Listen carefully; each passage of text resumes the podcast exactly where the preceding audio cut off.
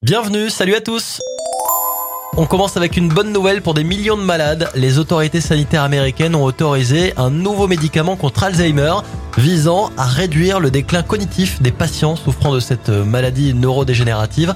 Un traitement très attendu pour les patients n'ayant pas encore atteint un stade avancé de la maladie. Et on a trouvé la cure de jouvence, c'est de boire régulièrement de l'eau.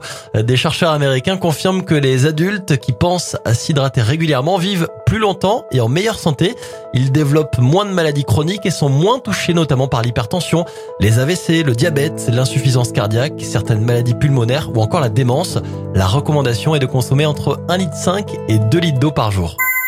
Et puis on termine avec Sony qui vient de dévoiler un projet de nouvelle manette de jeu pour PlayStation dont le design a été spécialement repensé pour les personnes en situation de handicap. Manette actuellement en cours de développement.